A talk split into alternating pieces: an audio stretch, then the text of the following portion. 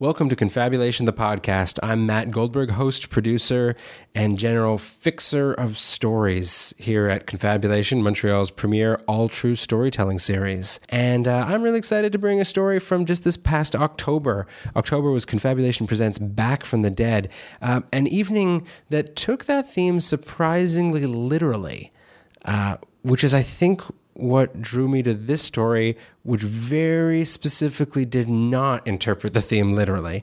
Uh, this was surprisingly one of the few theme stories that that were not actually about people almost dying, and I felt so stressed out all night. I was so happy um, when Steph Robert, Montreal-based choreographer, dancer, and fantastic human being, decided. Uh, not to take the theme quite so literally and share this story from her youth. Ladies and gentlemen, Stephanie Robert. So, when I was three years old, I was diagnosed with retinoblastoma, which is a tumor on the retina of the eye. So basically, I was completely clueless as to what was going on. Um, and I was just getting spoiled and a lot of gifts and a lot of love, a lot of love from family and friends.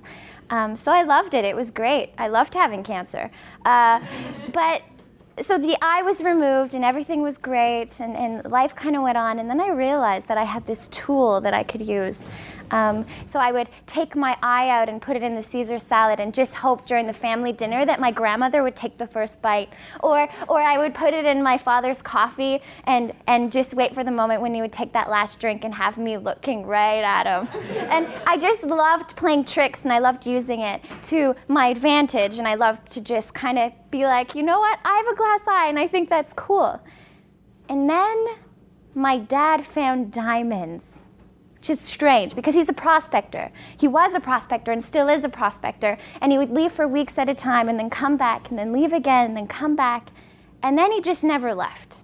Um, so we found diamonds, and this meant that it was the most successful day of his career, of course, but also that it was a nightmare for me. It was a complete nightmare because this meant that we were moving on the other side of town into a bigger home and that I had to change schools which doesn't seem like a very terrifying thing, but when you have a glass eye and you think it's a normal thing to just take it out randomly and throw it around and play with it or throw it at people, and then you change schools and you realize you're, you're going to be learning and spending your days with people that don't know your story and, and, and aren't used to it. I was always surrounded by friends and family who were pretty much born and raised with me. So to be surrounded by people who weren't used to that was really a terrifying thing. For the two first weeks of school, I wore sunglasses. I got away with making them believe that I had sensitive eyes to fluorescent lights, and they bought it, so I wore sunglasses until one day, of course, my sunglasses went missing.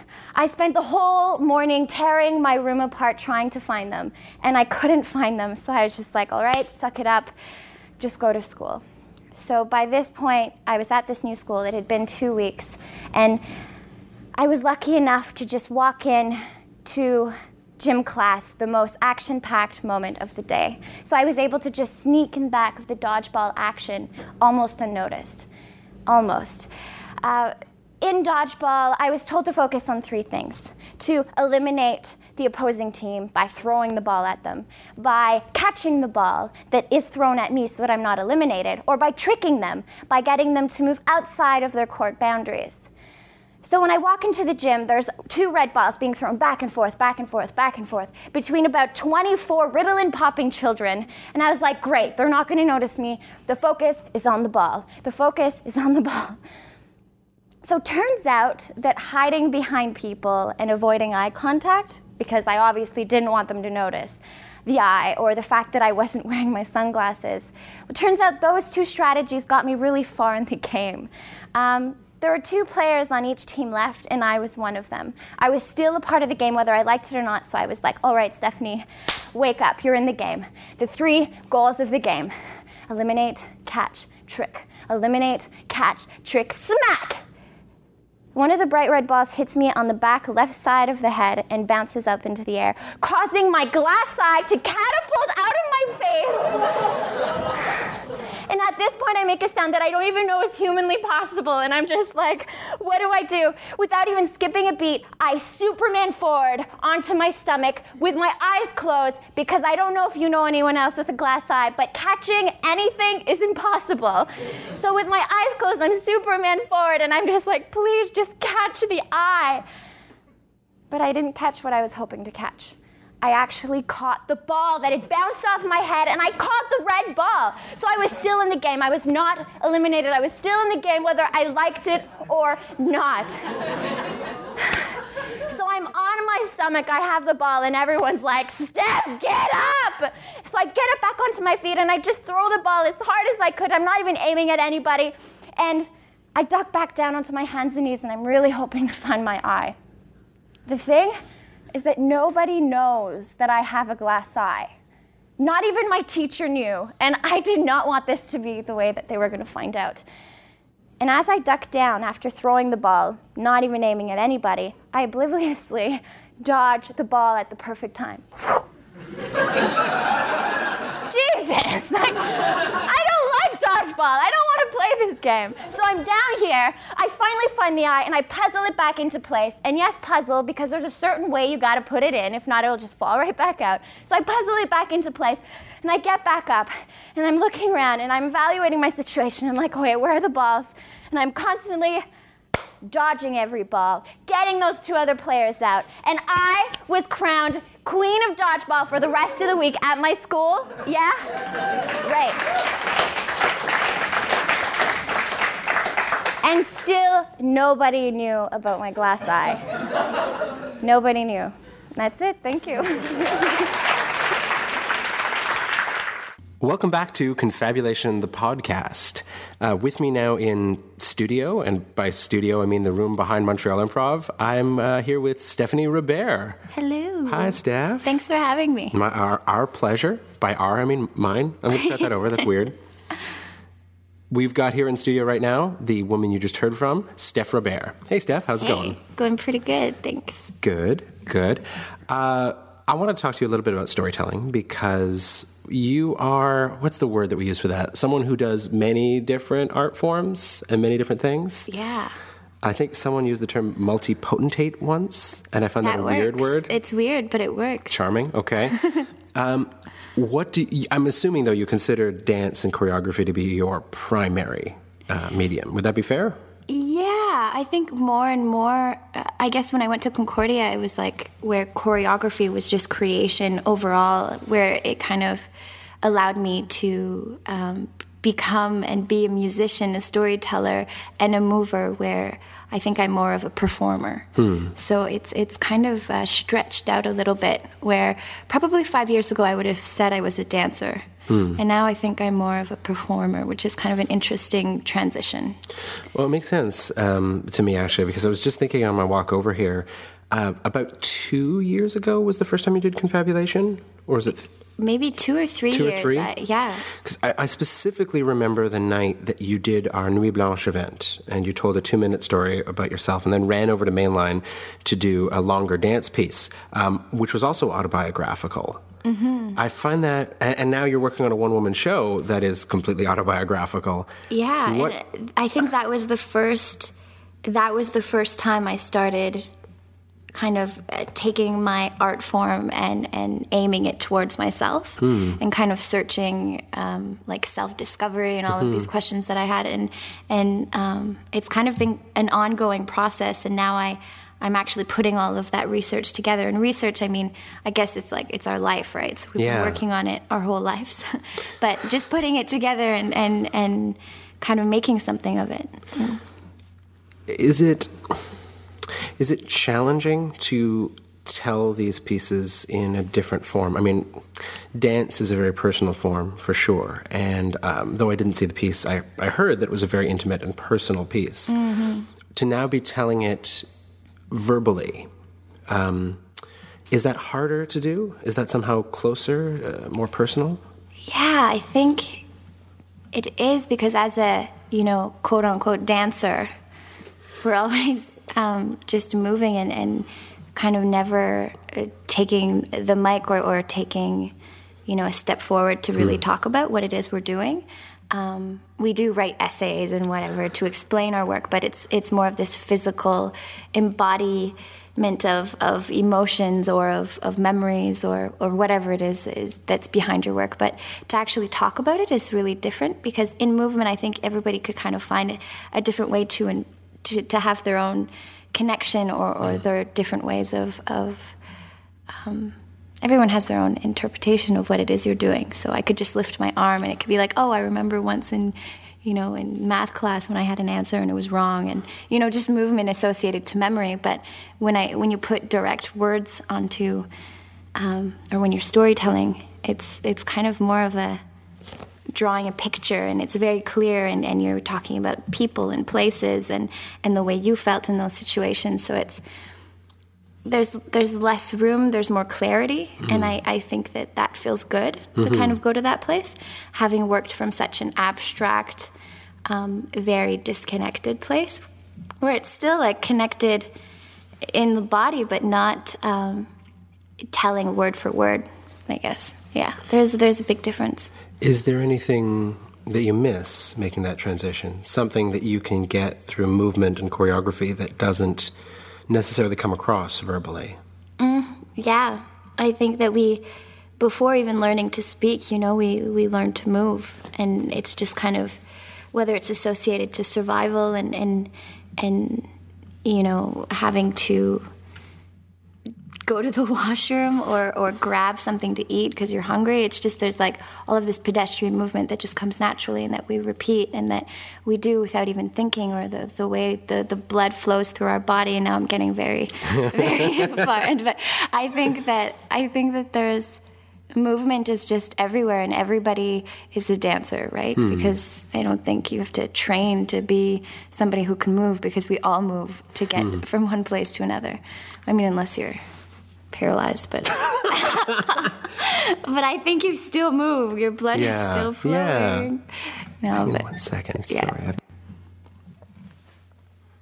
So, what has gone into preparing uh, your one woman show? Uh, I guess I didn't really, think that was a challenge. Yeah, it's it's really strange because people are like, "Oh, what made you? You know, what made you want to do a one woman?" That's show? a better question. What made and you want to do this as a one woman show? I think that the two questions are very similar, though. They're really difficult. It's um, I know we always say this thing where where um, any art form shouldn't be therapeutic, hmm. right? Or the this need to share or to even think that your your stories are interesting and that people will want to listen to them. It sounds like a very selfish thing, hmm. um, but I think for a long time, whether it was in my work or in my relationships, or you know my situation with my my my relatives and my relationships within my family as well, I was kind of always. Um, adapting and, and accommodating and just trying to, to make other people happy. Mm-hmm. Um, so it just like focusing on something that feels good for me. And if it ends up being good, great. And, and I think that it's just this, this need to, to share. Mm. Um, also to do something that's very personal and connected to myself mm-hmm. instead of always being on the outside and, and, and reaching out to help other people. And I, I say help other people. It's not because I'm like Mother Teresa and helping everybody and like no, at the corner of the street and, mm. you know, waiting for the old person to cross the street with them. Like it's not that. It's just, it's, uh, it's also convenient to just spend a day alone and be able to reminisce and write and and find gaps between your, your stories because there's there's sections that you just don't even remember. Mm. and it's like how do you connect those sections and how do you keep the story real but kind of sew everything together? And there's just all these questions that I've been asking myself. And something that's been really useful is kind of subtly calling like my mother or my sister and asking them questions like, oh, hmm. "Oh, do you remember when this happened?" and you know, "How did I react?" or "Do you remember?" Um, or "Why did you do this?" or just like simple questions to engage in conversation that will bring up things that had happened or things that we never spoke mm. about because a lot of um, this whole story started with just like the first time I, I, told a confabulation story at Edge of the City in in this space. Mm. Um, it was the first time I was like in Montreal doing storytelling and talking about my eye because usually it was like not really something that I did. That was like that first step of, of telling you know these funny gags about how I you know would hide my eye in places to play tricks on people or if a bully would really upset me I would just take my eye out and like throw it at them and and um, of just like all these really funny things or how my eye would just uncontrollably fall out at the it, like the worst time possible all the time it's just like all these stories where they were really funny and so it started from that of me wanting to approach it in a way where I didn't care mm. and that it made people laugh and it made me laugh. So it was more of a just trying to make this like handicap mm. of mine um, something very positive. It's like a comic relief, right? So through those really funny, happy stories um, came the really horrible ones, mm. and just uh, and it wasn't so much about the eye anymore. It was just about my actions and reactions and, and how I was just getting through life. And the eye kind of followed me through that, right? Which is, and continues to because it's a part of me.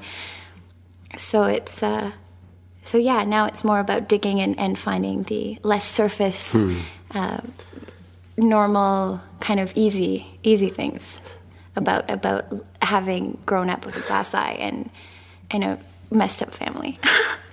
yeah. That just pushes two questions um, immediately. I'll go with the harder one first. And yeah. If this is too personal, you don't have to let me know. But your family's relationship to the show. Mm-hmm. How do they feel about the fact that the show is happening? How do you feel about the fact that yeah. they might see it? Yeah, it's um, I think at first, and, and I kind of made the Facebook event really early, like probably two months ago. I RSVP'd like a year ago, I think. I don't think and, I knew you when I said I was coming anyway. Yeah. But uh, I kind of created the event because I knew that this way people from out of town will be able to come. And, and mm. my parents don't really see a lot of the work I do and still have this notion of you know contemporary dance being like so you think you could dance? And this very right. commercial kind of thing.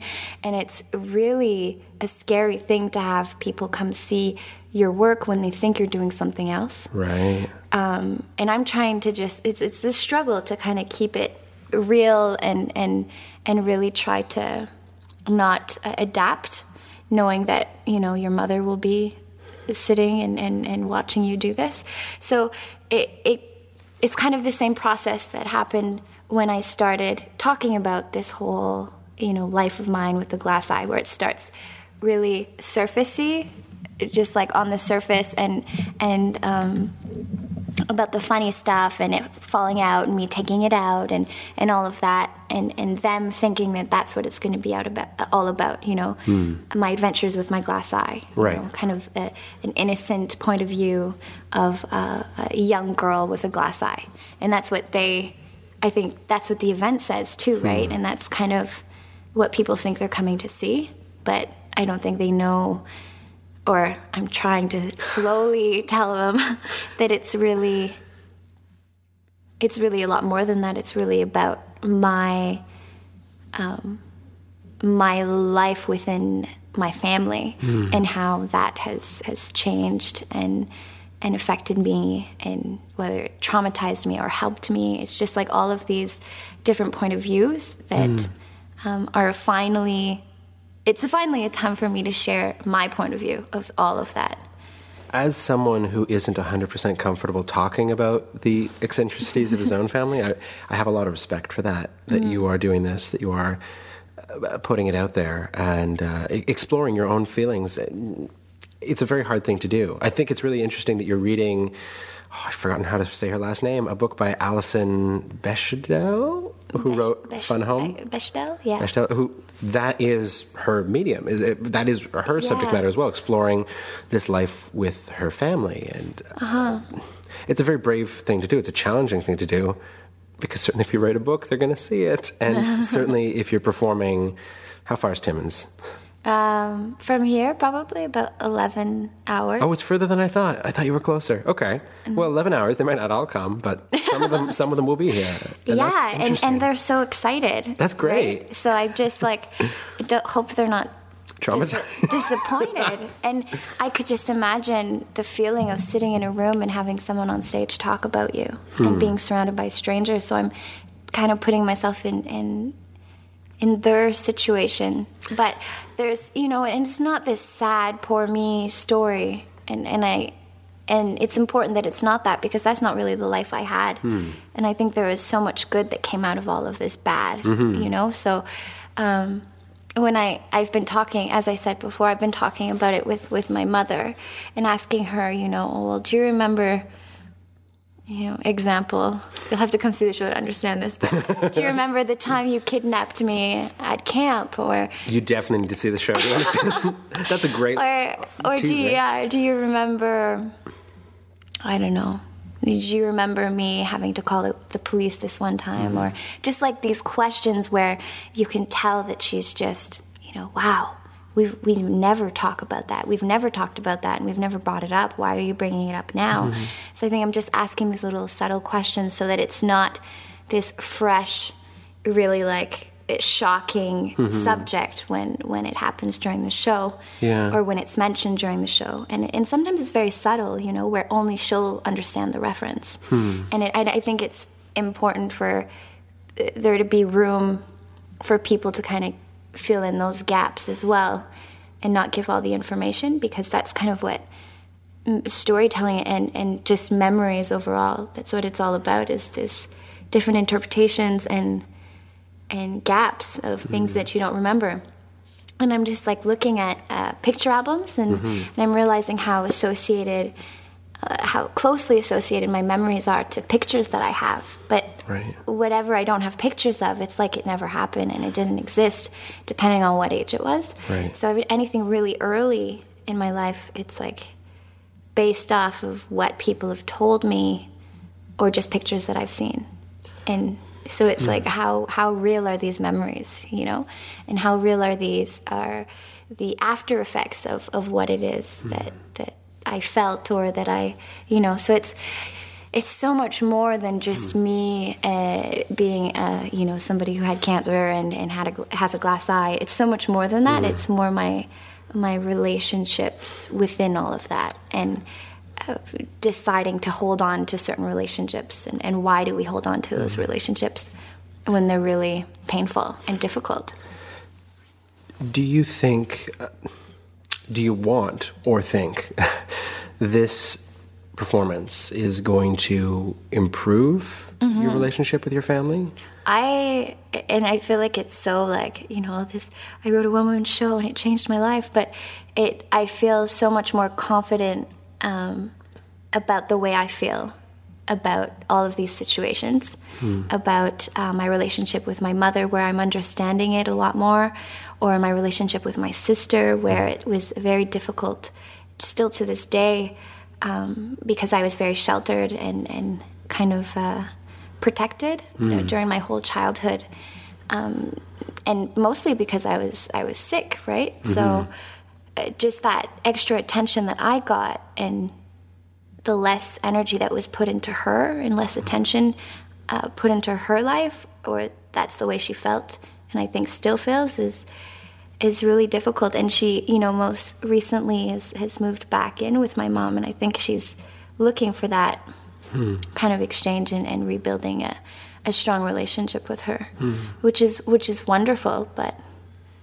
not necessarily something that I would do. You like living in Montreal. That's fine. I love Montreal. you can keep it at that. It doesn't Yeah. have to. But one last question. I like Mm-hmm. to talk to my storytellers about truth because Yes. everybody asks me about truth and storytelling. Mm-hmm. It is a, a goal of confabulation to tell true stories, but I think that the notion of truth when it comes to our memories is kind of a funny one. Yeah. When I ask you to tell a true story, what does true mean to you? Yeah, so it always comes back to this whole thought of like how we connect our memories together to make it into a story. Because there's all these flashes or or people saying, you know, I remember so clearly, but I feel like we still connect those those these segments to kind of make it into one story. Um, but I think what's true is is is really the intention um, behind it is is just the way that you you know what made you feel and the way it makes you feel now and how and being open to to it possibly changing.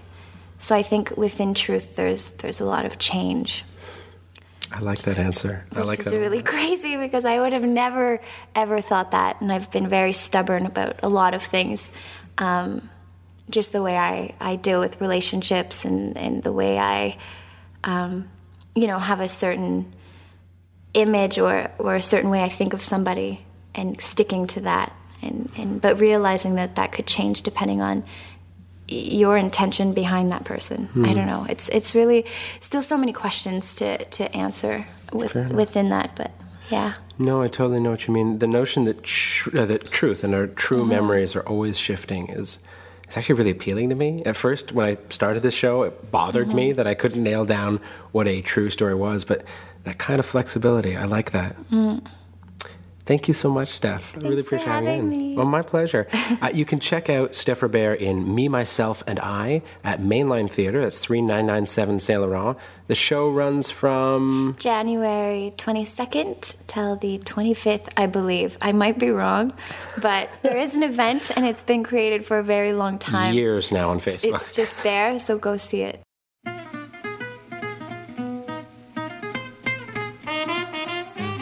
Confabulation, the podcast, is produced by Paula Flalo and hosted by Matt Goldberg. For more on Confabulation, you can check out confabulationmontreal.com or check us out on Facebook, the preferred social platform for everyone whose name is not Paula Flalo. Confabulation, the podcast, is distributed by No More Radio, available every week at nomoreradio.com. Support for No More Radio comes from Montreal Improv. You can check them out at montrealimprov.com.